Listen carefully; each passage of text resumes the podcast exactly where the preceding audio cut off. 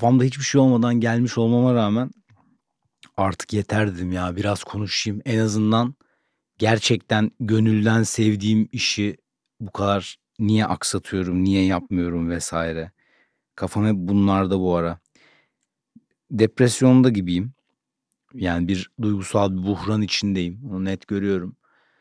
Ama işte bir noktadan sonra bir eşik var. O meditasyon eşiği, beden pratiği eşiği. Onları birazcık böyle geçebildikten sonra ve benim gördüğüm kadarıyla böyle tek günlük ya da ne bileyim 6 aylık yoğun katarsisler yerine böyle biraz daha zamana yayılmış. Biraz daha narin, hassas, hassas demeyelim de hafif geçiyor yani bu depresyon denen şey.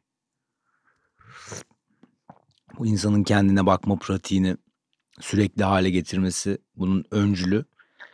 İnsanın kendi gölgeleriyle yüzleşmesi, kendi tırnak içinde ufak kaoslarını yaratması bunun bir öncülü tabii ki. Hatta belki işte bir doğum sancısı, belki yeni gelen bir şeyin ama daha zihnin farkında olmadığı bir şeyin habercisi, çok daha keyifli bir haberin falan filan. Burada ya aslında bu bir vitriol oluyor. Yani tek başıma konuşuyorum şimdi, şimdi. Aslında ama bir yuvarlak masaya dönüşecek birazdan. Çünkü kendimle konuşup kendi psikanalizimi yapmaya yeltendim diyelim. Buna çalışmak istiyorum yani tek başıma.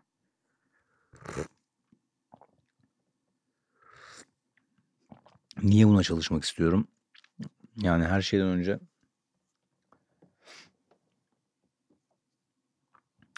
hakikaten insan bazen yeter diyor ya. Ya bunu bu aralar iliklerime kadar hissediyorum. Çok öfkeliyim yani. Sebepsiz bir şekilde. En ufak şeye tetiklenir haldeyim. Bunu böyle doğru bir şekilde kanalize etmeye çalışmak bile istemiyorum yani. Hani yakıp yıkmak istiyorum. Ama bu bana tabii ki şunu anlatıyor. Lan madem yakıp yıkmak istiyorsun demek ki yolunda gitmeyen bir şeyler var yani. Yanlış inşa olmuş bir şeyler var mı acaba? Sorgusu. Yoksa işte bu bir yanda diğer A tarafında B tarafında da diskin hani hayır abi her şey çok iyi gidiyor. Ama işte konfor alanından çıktığın için bir şeyler seni geri çekmeye çalışıyor. Bunu hep soruluyor. Ben yani ben de bunu soruyorum durmadan kendime de işte çalıştığım kişilere de rehberlere de bana da soruluyor. Nasıl anlayacağım falan. İşte kalbinin sesini dinle. Tek cevap bu. Ve bu bazen çok gıcık bir şey lan. Yani kalbinin sesi dinle okey. İnsan ama standartize bir şey arıyor bazen. Hani ben ne kadar bunun ötesinde olmaya, bunun dışında olmaya çalışsam da ya bu çemberin ben nasıl dışında olurum? Hani bir yöntem nasıl olmaz? Ben yöntemsiz bir şekilde sadece kendime has yöntemlerle bunu nasıl tespit edebilirim?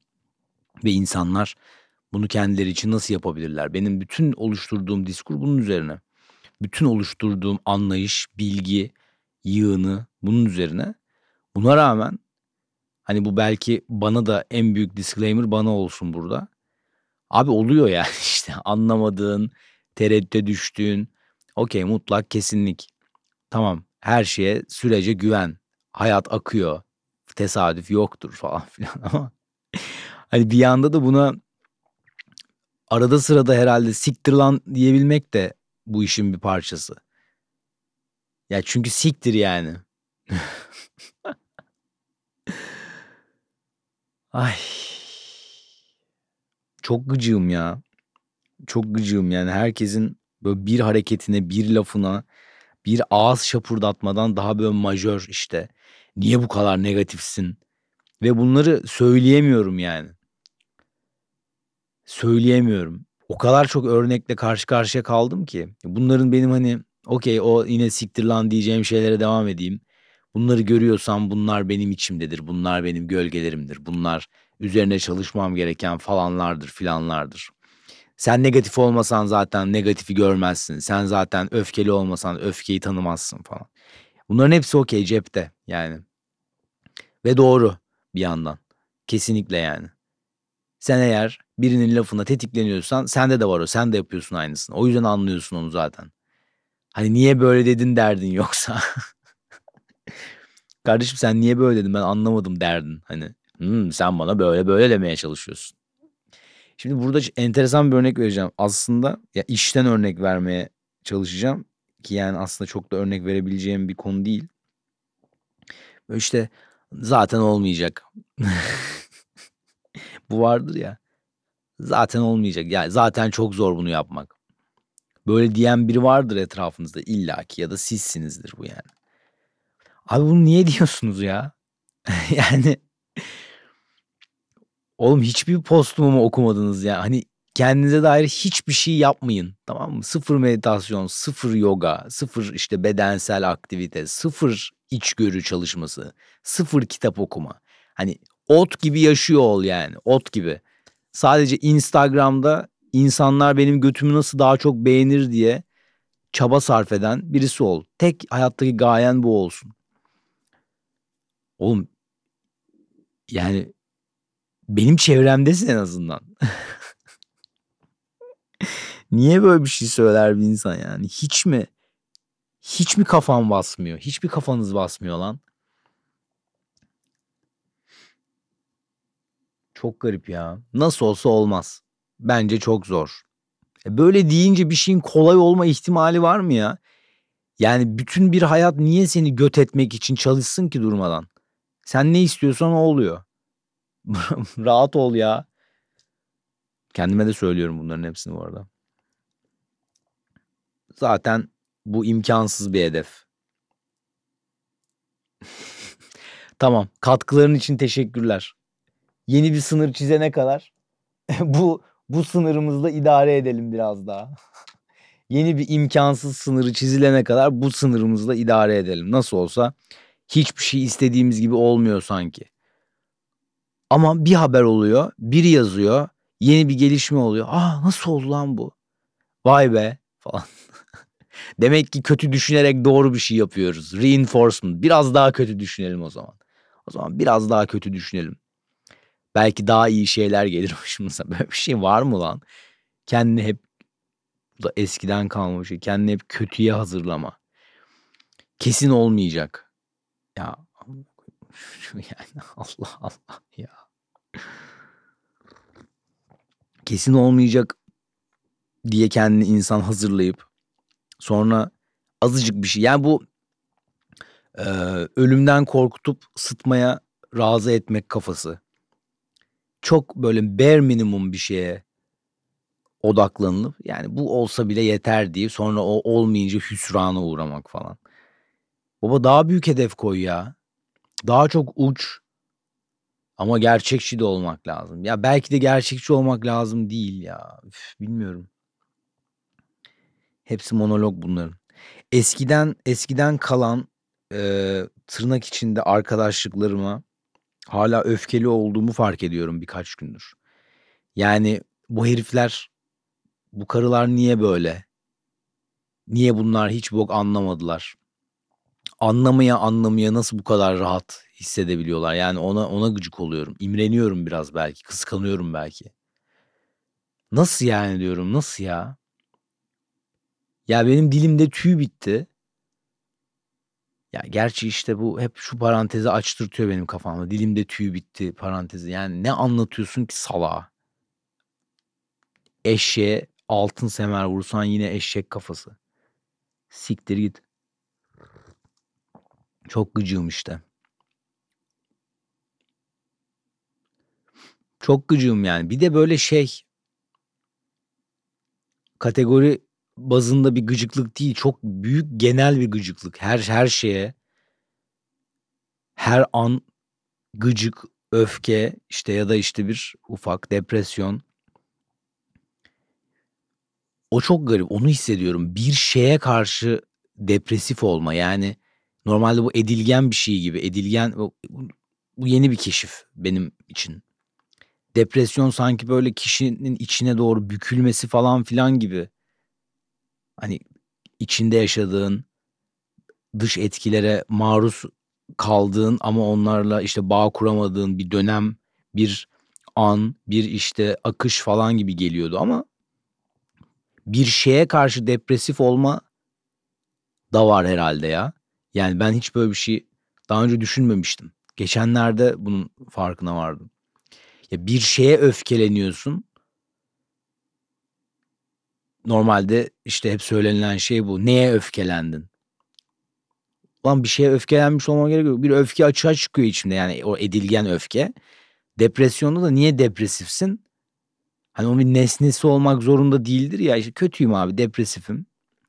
Ama bir şeye karşı yani bir kulaklığa karşı bile depresyon hissedilebiliyormuş. Yani o şey artık bunu nasıl böyle analiz etmek lazım bilmiyorum ama onunla bağ kururken böyle garip bir şey yani. O sanki bir daha düşük bir titreşim karşımdaki kulaklık ve ona karşı depresyon. Yani çok deprese olmak. Yani aslında ne fiilin şeyi nedir acaba? Böyle deprese hani içe çökme aşağı inme falan o bir uçan kaçan titreşimlerin böyle bir biraz sakinleşmesi, durgunlaşması, soluklaşması gibi yani. Bir şeye karşı deprese, eee, depresyon, depresif hissetmek. Geri kalan şeyler okey de olabilir. Hani bir şeye karşı. Bunu ben üzgünüm, ben depresyondayım diye anlatmak da saçma olabilir diyorum yani. Bunu birinin duyması gerekiyorsa sadece bir sebepten ötürü benim galiba öyle şu an işte yani. Hani böyle genel bir öfke var ama sebeplerden ötürü depresif hissediyorum. Durduk yerde çünkü depresif diye tanımladığım şey ya da dışarıdan bakıp iyi misin lan denilen şey aslında hani benim durağan bir halim. Biraz yalnız kalayım abi ben falan. Hani buna bir isim koymaya gerek yok. Ama şeyleri, nesneleri düşünmeye başlayınca, olayları düşünmeye başlayınca yani o andaki yansımasını düşünmeye başlayınca o o şeye istinaden bir depresyon yaratılıyor gibi. Yani onu düşünüyorum ve depresif. Onu hissediyorum ve depresif. Onu işte o olay oluyor ve depresif. Ona kadar hiçbir şey yok. O yüzden bu hani bunun böyle bir depresyonun bir uzayan bir süreç olmasına da gerek yok yani. Sizi bir olay depresif hissettirebilir. Bunun adı üzüntü olmak zorunda da değil yani. Hani öyle bir şu sayısı üzüntü falan. Ya yok öyle bir şey. Bu salak tanımlar yüzünden her şeyi tanımlayayım, tanımlayayım, tanımlayayım diye zaten herkes ne hissettiğini bilmiyor, ne düşündüğünü bilmiyor. Yani çok garip bir örnek geldi aklıma. Yani böyle kedi götünü görmüş yara zannetmiş kafası. Basket oynuyorum bir zaman lisedeyken işte. Böyle ama hayvan gibi oynuyorum yani. Durmadan spor yapıyorum. Kasmaz. Spor salonuna gidiyorum. Halter malter. Ve şey bacak antrenmanlarını çok seviyorum. Bacak çalışmayı. O böyle fazla kilo kaldırırsın itersin, kaldırırsın, çekersin fazla kiloları ve o seni çok iyi hissettirir. Fizyolojik olarak da, zihinsel olarak da, ya duygusu olarak da oha ben işte dünyaları, dağları kaldırıyorum falan deyip rahat hissettirir o. O bir enerji açığa çıkartır. Daha fazla enerji doldurur bedenini falan. Öyle bir zamanda işte bir basket antrenmanı sırasında şey işte dizimin arkasında kas çekiyor. O geyik vardır hep yani böyle gergin, gerilmiş kas zorlamışım falan olmuş filan olmuş. Ve ah kas çekiyor galiba falan. İlk söylediğin şey bu. Bende de süreçler şöyle ilerliyordu o zamanlar. Şimdi de hala bunu son birkaç gündür bunu yakalıyorum hala. Ulan kas çekiyor. Ben şimdi 6 ay basket oynayamam herhalde. Yani bitti. Dünyanın sonuna geldik. Bu şeyde işte ekonomi teorilerini de hep öyle anlatırlar. Yani bugün cebinde para var yarın dünya yok. O yüzden onu harcaman lazım zaten. Ya böyle böyle mimleyerek hani mezara mı götüreceksin diye başlıyor o mikro ekonomiyi anlatmaya da insanlar. Aslında seni işte kodladığı şeye bak yani. Gerçi ben oradan çok kodlandığım için belki elimde çok para tutamıyorum hala. Gidiyor bir şekilde yani harcıyorum bir şey onu. Bir şeyi alıyorum. Bir yere aktarıyorum falan. O da gıcık bir konu benim hayatımda ya. Yani böyle bu geri zekalı adam bu kadar parayı nasıl kazanıyor deyip böyle üzüldüğüm çok an var yani. Bu kadar akılsız salak insan bu, parayı nasıl kazanabiliyor? Bu parayı nasıl biriktiriyor ya da hani hadi ahım şahım para kazanmıyorsa da biriktiriyorlar lan nasıl biriktiriyorlar? Ben yani bu yaşımda hala annemden babamdan para istiyorum. Bu çok beni bazen garip hissettiriyor. Onu yap bunu yap.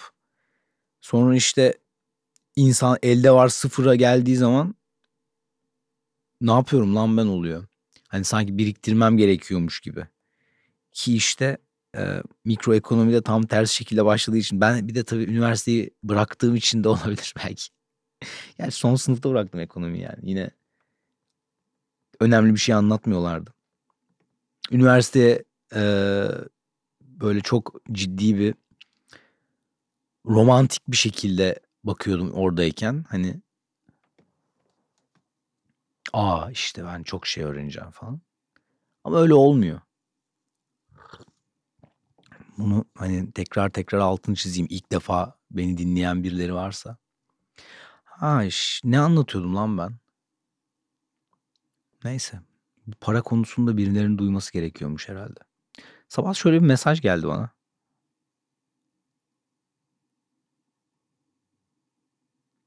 Hmm.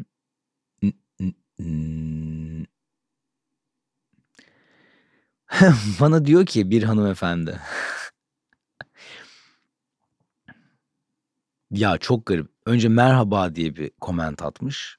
Peki size de merhaba. Ben de merhaba yazdım altına. Sonra 3 dakika sonra şunu yazmış.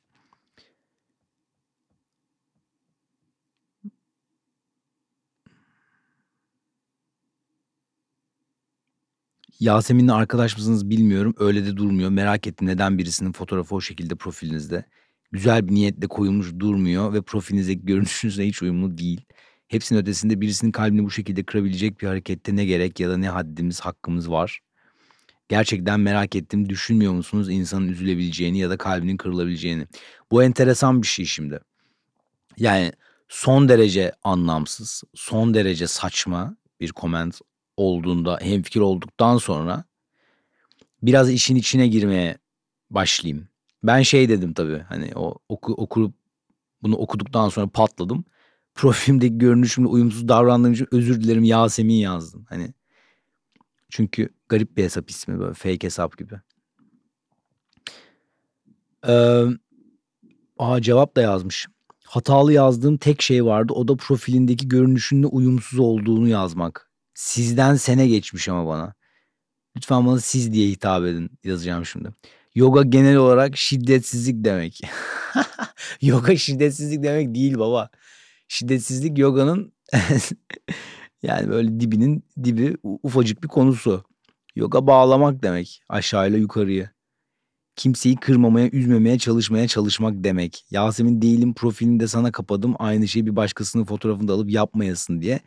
Neyse profilinde kıl aldırmıyor olsan da dilerim bir içinde yer eder bu durum ve bakarsın. Yoga birleştirmek demek yazıyorum buna şimdi. Yoga birleştirmek demek.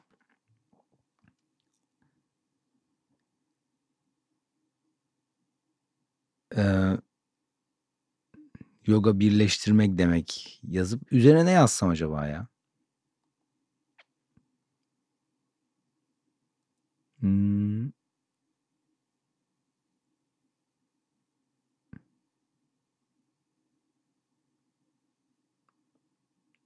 Yoga birleştirmek demek yazıp bunu gönderdim. Şimdi burada çok büyük bir problem var tabii ki. Yani sen neden birini savunmak istiyorsun? Sen işte benim profilimi nereden gördün baba? Ondan sonra sen bana niye kızdın? yani ben zaten internette olan herkesin alıp kullanabileceği bir fotoğrafı bir işte kendi rızasıyla içerik paylaşan birinin içeriğinden bir screenshot'ı alıp üzerine bir şeyler yazmışım ve kişiyle de alakası yok. Hani oradan bir kere niyetimi nasıl okudun yani? Sen ne anlıyorsun benim niyetimden? Hani bu bir. İkincisi güzel bir niyetle koyulmuş durmuyor. Buna buna gözüm o kadar takılıyor ki.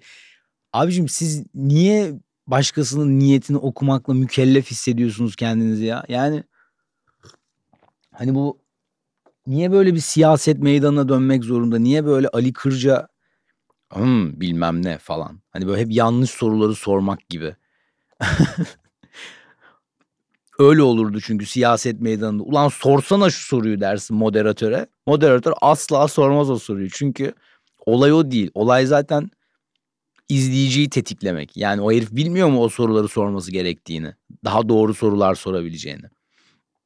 Abuk subuk bir şey soruyor. Sen de diyorsun ki ulan nasıl sorarsın bunu bilmem ne. Sonra tekrar izliyorsun. Tekrar izliyorsun. Belki bu sefer sorar. Belki bu sefer sorar. Bu bir işte tiraj e, nesidir? Stratejisidir aslında. Ama işte niyet okumak. Dur ben şu bir şeyi de yazayım ya. E, niye direkt mesaj atmak yerine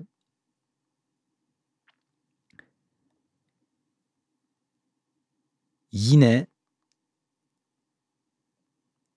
tam da sizin yargıladığınız gibi ulu orta parantez içinde son derece hatalı ve manasız bir niyet okuma yapma ihtiyacı hissettiğinizi de merak ettim.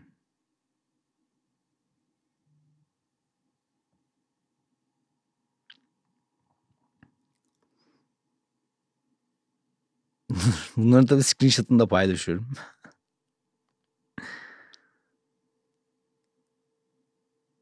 Niyet okuma yani. Sen kötü niyetlisin. Lan ne anladın benim kötü niyetimi?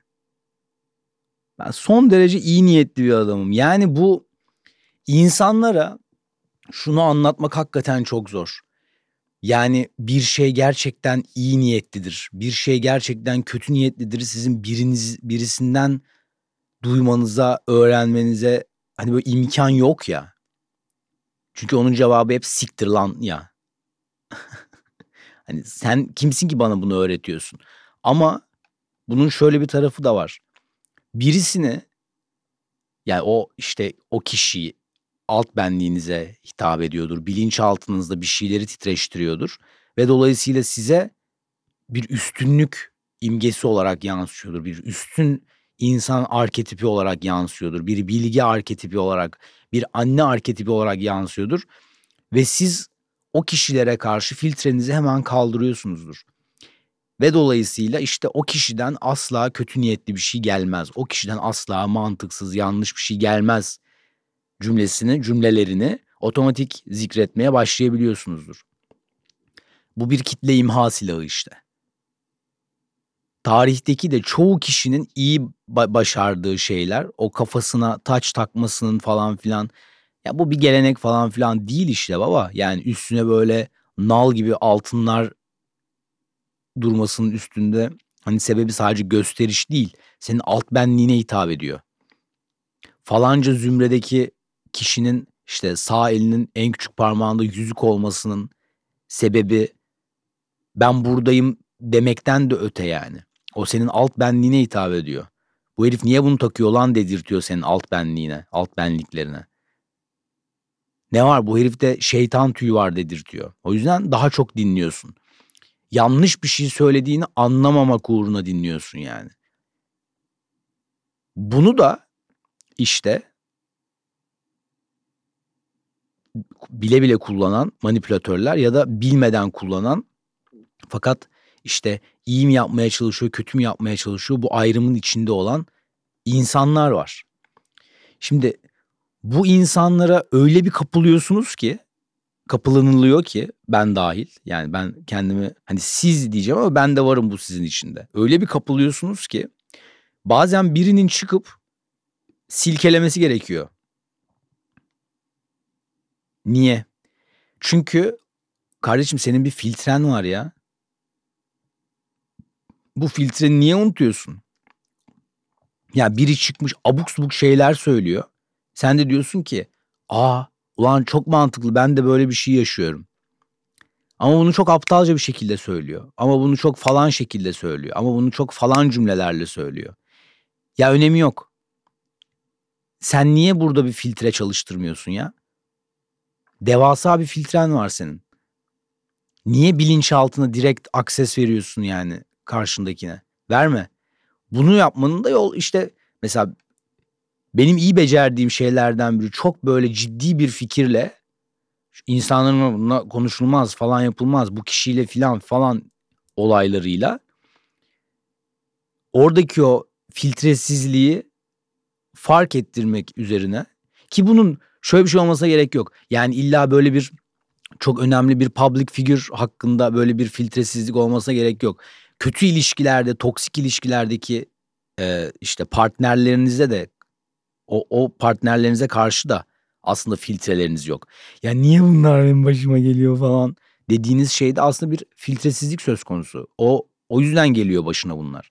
Karşındaki kişiyle işte mesela süper bir cinsel hayatın var. Hayvan gibi seks yapıyorsun ve o bağı çok derinden kuruyorsun. O yüzden karşındakinin zihinsel olarak o süreçlerini anlamak yerine direkt kendini işte bilinç altında karşındakine açıyorsun yani. Karşındaki de hangi tuşlara dokunması gerektiğini çok iyi biliyor ve sen diyorsun ki lan yine delirtti bu beni. Abi sensin bunun sorumlusu ama açıyorsun kendini filtre yok. Filtre yok iradesiz iradesizsin. Ya bu çok bu yüzden tehlikeli bir şey işte. Oradaki o ilişkinin toksik olduğunu kendini sarsmadan kişi ya da karşısındakini sarsmadan anlayam yani çoğu zaman anlayamıyor. Bu sarsıntı illaki böyle bir felaket, bir kavga, dövüş, bir şiddet falan öyle bir şey değil. Yani karşındakinin söylediği böyle çok ciddi, çok falan, çok filan bir şeyi senin hakkında özellikle tiye almak. içinden. İlla dışından olmasına gerek yok. Dışından çünkü sen karşındakine hadi lan oradan falan dersen e, bu sefer kavga olacak yine. Kavga çıkacak. Halbuki içinden ya okey tamam bu da işte kendisi doğru söylediğini düşünen birisi deyip hayatına devam edebildiğin zaman o filtreyi tekrardan kurmaya başlıyorsun orada. Terledim lan. Ya ben de bunun içine o kadar çok kez geçtim ki. Okey sen çok doğru söylüyorsun kendin için çünkü bu senin deneyimin fakat ben artık bunu bu senin deneyimini, senin bende gördüğünü duymayı, almayı, görmeyi kabul etmiyorum abi artık yani. Etmiyorum. Defol hayatımdan. Nı içten ve daha e, nazik bir şekilde diyelim, daha hafif bir şekilde söyleyebilmek var yani. Ve bunu sadece kendi içinden içinizden söyleyip başka hiçbir şey yapmanıza bile gerek yok. Yani siz çok öfkelendiğiniz, çok ciddi kavga ettiğiniz birini içinizde affedip o kişiyi görmeden çok rahat huzurlu bir şekilde yaşayabilirsiniz size yamuk yapmış birine sizin gidip kardeşim sen bana niye bunu yaptın demenize gerek de yok bir noktada. Karşınızdakinin bunu anlamayacağını da düşünüyorsanız ki bu da bir direnç. Çünkü herkesin değişeceğine bir fırsat tanımak lazım her zaman, her an. Kişiler anlaşmak zorunda değil, anlaşabilmek zorunda değil. Bambaşka hayatların insanları olabilirsiniz. O yüzden bu hanımefendinin niyet okuması o yüzden iyi bir örnek. Bunu yapmamak lazım işte. Okuma kardeşim benim niyetimi. Yani benim ne yaşadığımı, nelerle başa çıktığımı, nasıl böyle bir diskur oluşturduğumu, bunu niye yaptığımı ne bileceksin lan sen? Nereden anlayacaksın? İşte yargı denen şey bu. Yargı denen şimdi ben de o zaman yar yani sen ufacık kafanla ufacık dünyanda niye benim herhangi bir şeyimi yargılayabilecek misin ki sen? Yani defol git benim alanımdan ya. Burası benim profilim. Açık bir profil. Ya canını çok sıkıyorsa da bakma lan. yani böyle bir şey var mı ya? Bana geliyor e, niyetiniz bilmem ne. Defol git o zaman madem niyetin ya da bana özelden yaz. Madem bu kadar önemli bir şeysin. E, hak koruyucu işte kimse üzülmesinci. Çok garip ya. Bunu yapmamak lazım işte. Bu silkelemeyi yapmadan da, bu silkelenmeyi yapmadan da bu çok ciddi şeyi, bu işte e, falan figürü, filan kişiyi, filan sözü, falan olayı azıcık tiye almadan da o filtre hiçbir zaman e, ya o filtre körlüğü desek herhalde bu bir kitap olur bu arada. Ayrıntı yayınlarından ya da Metis yayınlarından çıkan filtre körlüğü yakında tüm raflarda falan. Artık kitap basmak da o kadar saçma bir şey ki. Sanki biri okuyor bu bir. iki yani eşek gibi pahalı oldu. Kim okuyacak? Aynı Rand'ın bir kitabını almaya çalışsan 250 lira. Kitap lan bu. Nasıl ya? Garip işler. Okumayın niyet abi. Yani bunu içinizden yapın bu diyalogları. Çünkü sizi yoruyor. Laf anlatamıyorsunuz. Yine kendime söylüyorum. İçinizde affedin insanları. Birine gidip ben seni affettim. Şimdi lütfen benim istediğim gibi biri ol demeyin. Olmayacak. Onlar bambaşka insanlar. Hani bu şey giyini de ona da siktir çekiyorum şu anda. İşte siz değişirseniz karşınızdaki de değişir falan. Ya değişmesin abi. Ya sen biraz daha stoik bak bu işe. Stoik bakmayı dene. Hani illa o şey adam olma. İşte en kötüsünü hazırlanayım adam olma. En kötüsü değil ama orada optimumu tuttur. Karşındaki değişmeyecek. Ne yapabilirsin bununla ilgili? Defolup gidebilirsin hayatından. İşte bunu hep söylediğim şey papağan gibi. E, siktir git hayatından karşındakinin o zaman. Siz demek ki uyumsuzsunuz. Niye ona laf anlatmaya çalışıyorsun ki? Ya da kendinde bir şey değiştir. Ondan etkilenmemeyi öğren. Arada sırada böyle patlamalar okey. İnsanız yani. Etkilenmemeyi öğrenirken de şunu da kale al. Ulan bu yanlış bir şekilde söylüyor olsa da konteks doğru olabilir mi? Yani bağlamı doğru olabilir mi? Hani bu cümlelerle söylüyor. Beni bu cümleler çok tetikliyor ama aslında ne demek istiyor? Neden bunu diyor? Onu sorgulamak işte. Yine konu hep felsefeye geliyor. Neden diye sormaya geliyor. Nasıldan ziyade neden diye sormaya geliyor. Neden bunu söylüyor bu kişi? Hangi yaşantıdan ötürü bunu söylüyor? Belki senin aşırı derecede negatif olarak gördüğün şey yani kardeşim şunu da söyleme artık diye duyduğun şey onun için çok pozitif bir olasılık belki. Hatta mükemmel bir olasılık. Yani bu şey tweetime geliyor. Hani kimse sizin vizyonunuzu paylaşmayacak. O belki onun vizyonuna göre de benim ya da sizin işte söyledikleriniz çok saçma. Bu da var. Ki öyle. Böyle olacak her zaman. Her zaman yani. Ya biz seninle bir fikir birliği, bir e, hedef birliği, bir gaye birliği oluşturalım lütfen diye oturduğunuz her masadan üzülerek kalkacaksınız yani. Gıcık olarak kalkacaksınız. Çünkü herkesin taviz vermesi gerekiyor burada.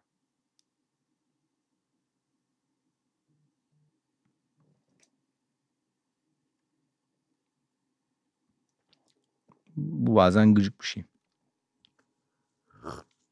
İşte taviz verilmesi gereken yeri keşfettiğinizde de karşınızdakini nasıl ikna edebilirsiniz? Ee, karşınızdakini nasıl ikna edebilirsiniz? Ee, Harvard Business'tan çıkan kitabımı almak için.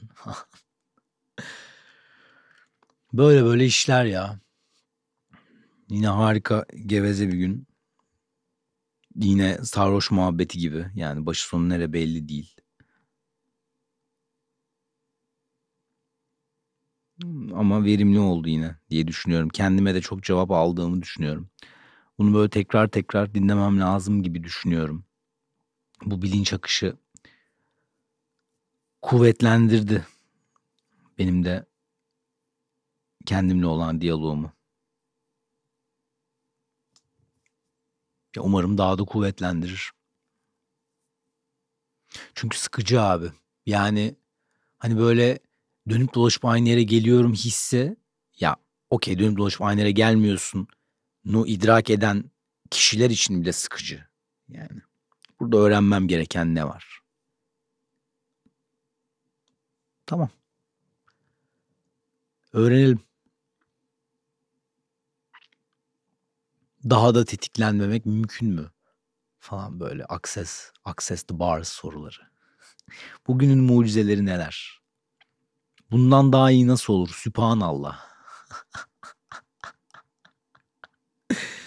Ben galiba, eee, bir de meditasyon serisine başlayacağım. Yani bu yaptırdığım meditasyonların, hani, Spotify'dan dinlenebilir oluşu ya da, işte, ne bileyim 1 saatlik subliminal, hani, böyle siz iş yaparken ya da siz yürürken ya da siz falan yere filan yere giderken dinleyebileceğiniz, ne bileyim uyurken dinleyebileceğiniz, uykuya dalarken dinleyebileceğiniz ve bilinçaltınızı olması gereken yönde kodlayan, bu potansiyeli açığa çıkarmaya yönünde kodlayan böyle bir seri ya yapacağım galiba. Ya bunu vitriol adı altında mı yaparım yoksa bambaşka bir şey olarak mı yaparım onu bakarız. Büyük ihtimalle yine yeni bir isimle yaparım onu. Çünkü o vitriol değil artık yani bu bir tefekkür odası lan. Bu işte tam tefekkür odası tam olarak bu bu arada işte. Kendi kendine konuşmak, ölümü hatırlamak.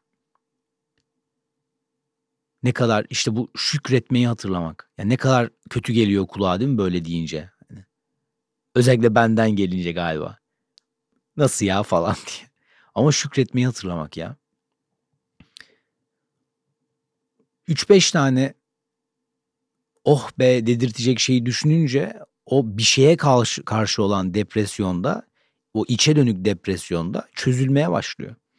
Bizim çünkü doğal hâlimiz depresif değil. Durgun olabilir. Yani onu bu aralar düşünüyorum. Yani bizim böyle "Uf!" falan filan, "Oley!" falan, "Ne güzel!" neşe. Tamam okay neşe de o işte uçlara da gitmeden mi acaba? Daha durgun, daha sakin. Hallederiz abi de değil ama. Durgun yani. Gnostikler gibi, sıkı bir gnostik gibi. Bilgi sana gelsin abi. Sen bir Tesla bobini olarak yarattığın manyetik alanla o bilgiyi çek. İlla koşma yani bu Batı gibi. Biraz Doğu'daki gibi. Çünkü ex oriente lux biliyorsunuz ki. Doğu ol biraz yani.